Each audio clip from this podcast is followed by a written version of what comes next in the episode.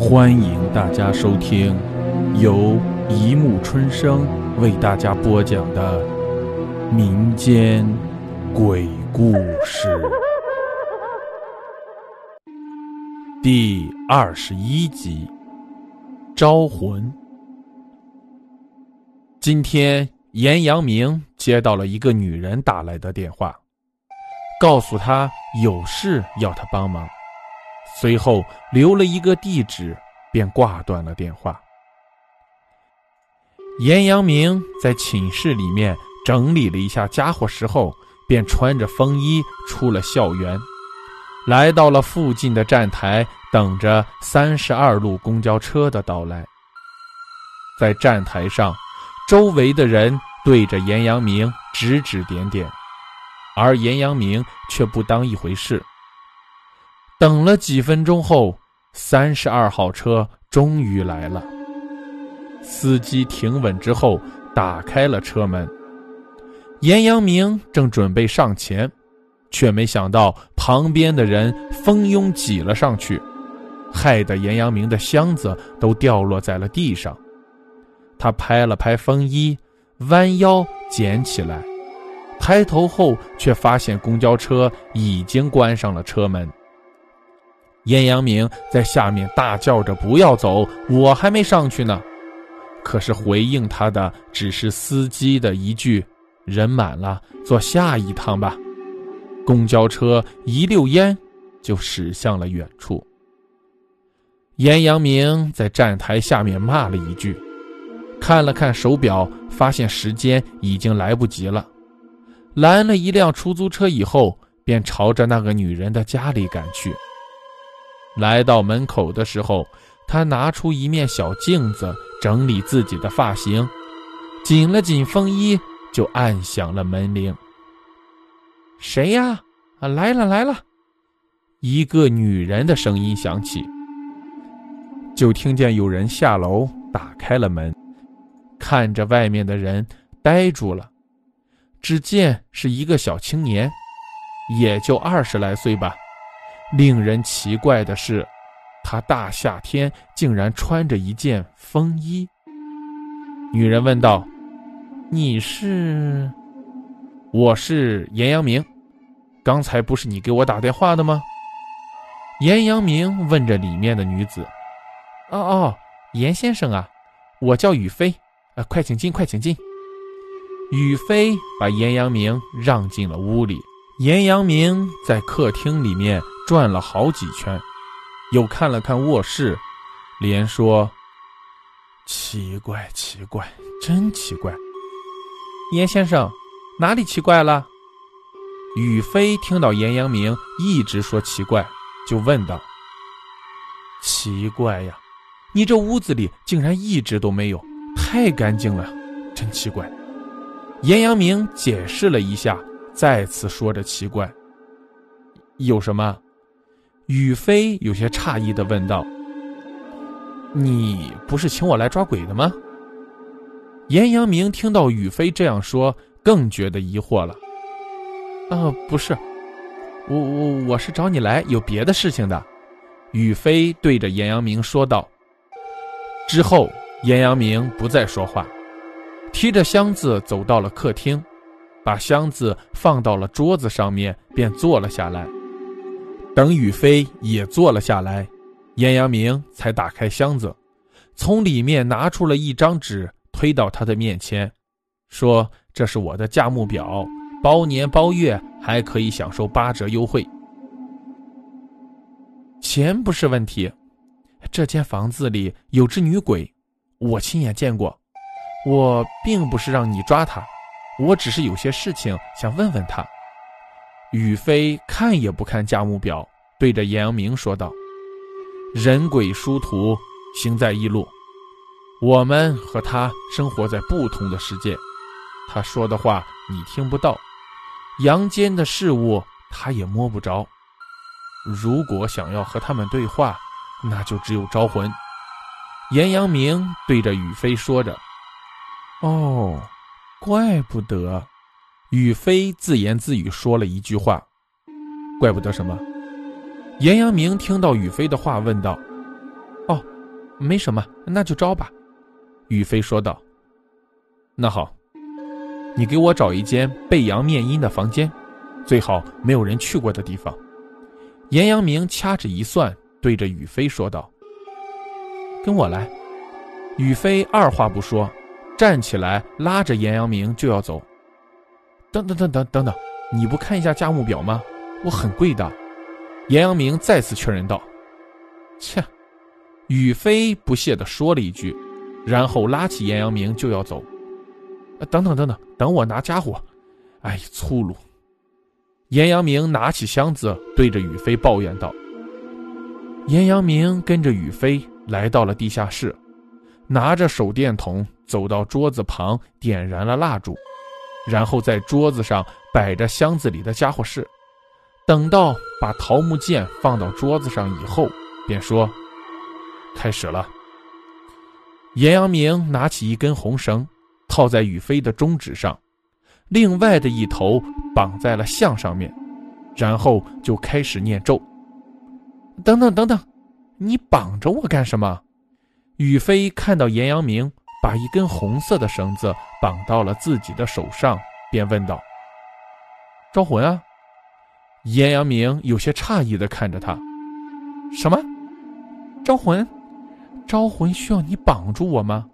绑你不行吗？”宇飞问道：“因为你不知道那个女人的生辰八字，一会儿还不知道招上个什么东西来。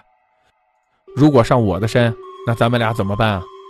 严阳明对着宇飞儿解释道：“那好，嗯，那那没有什么后遗症吧？”宇飞问着最重要的事情。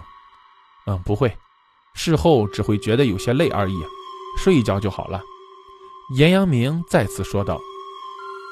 等到宇飞同意后，严阳明便拿起一个铃铛，摇晃着，念念有词的说道。明死暗死，冤屈屈亡，债主冤家，盗命儿郎。明死暗死，冤屈屈亡，债主冤家，刀命儿郎。放下了铃铛，把手插入糯米盆内，闭着眼睛念道：“贵舞台前八卦放光，渗入而去，超生他方。”随后，随着严阳明的一扬手，糯米。如雪花般漫天而落，紧接着掐了一个手诀，拿起旁边的符咒点燃。为男为女自身担当，贫贵富贱犹如自招。来，随着严阳明的一句“来”，宇飞应声趴在了桌子上面，随后慢慢的抬起头说道：“What are you？” 宇飞醒来以后，便说了一句英文。呃，严阳明没有说话，因为他听不到英语，只是看着这个女人。弄啥嘞？宇飞突然又说了一句：“咋咋了？”袁阳明吃了一颗糯米粒，回道：“咦，你这个瘪孙儿，你是不是没事干啊？”俺刚看上一个小鲜肉，还没等俺动手嘞，你就把俺招上来了。有啥事快说，我很忙的。嗯，没事那你回去吧。严阳明不知道该问什么，随着宇飞的话语答道：“不中，我看这个妮儿还不错嘛，要不咱俩玩玩？”宇飞说着就开始脱自己的衣服。严阳明闭上眼睛，拿着一张符咒对着雨芬：“咦，你个瘪孙儿，不玩就不玩嘛，拿家伙吓唬俺干嘛？我走了。”雨飞说了一声，便软了下来，慢慢的趴在了桌子上面。严阳明听到没有了动静，便睁开了眼，恰巧雨飞也醒了过来，看着自己半露的肩膀。紧了紧衣服，问：“你你你做什么？”严阳明解释道：“不不不是我，是刚才那只鬼，啊，不是那个人。咱们继续。”随后再次绑上了一根红绳，再次念着口诀，宇飞再次趴了下去，然后坐了起来。瓜娃子，做啥子嘛？宇飞坐起来后，不知道从哪里拿来一根香烟，点燃后吐了一口雾，问着严阳明：“没没没事儿。”严阳明最看不惯别人吸烟，把头转向一旁回着：“我看这个女娃子可以吗？我先搞一下。”宇飞吸着烟。掀起睡裙，看着自己的胸部，然后说了一句：“滚！”看到宇飞真的把手伸到了胸口，严阳明便拿着一张符咒放到了他的面前，骂道：“这个地方藏着法器，我还不想待嘞，久了是要出事儿的。”宇飞儿朝着严阳明吐了一口烟，意味深长的说道。老子先走了。宇飞看到严阳明不说话，便丢了一句话后走了。宇飞的身体慢慢的软了下来。宇飞慢慢的醒了过来，觉得头部非常的痛，看着严阳明问道：“好了没有？”严阳明告诉他：“还是没有。”宇飞说：“要不，哎，咱们就不招魂了吧？我累死了。”可严阳明却说自己有强迫症，如果不成功的话，会被别人怀疑自己的能力。宇飞无奈之下，只能继续配合着严阳明招魂。忽然，严阳明想起了一件事，对着宇飞说道：“我记得刚才那个四川佬说这间房子藏着什么法器，等我去查看一下。”严阳明来到客厅里面，小声的喊着：“宝葫芦。”可是没人回应他。宇飞在楼上看着严阳明一个一个的奇怪动作，在屋里到处乱窜。宇飞等到严阳明走后，扶着楼梯扶手向楼下走去，可是越走越累。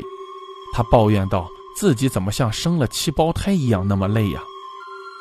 宇飞在楼下坐了一会儿，看到严阳明走了回来，便问道：“你刚才干嘛去了？”严阳明拿着手里的头发让他看了下，说：“应该就是他了。”严阳明带着宇飞来到地下室，在法坛旁边拿出一张符纸包裹着头发，念道：“以武之名，请武上身。”宇飞趴在了桌子上面，然后坐起来，用忧伤的眼神看着严阳明。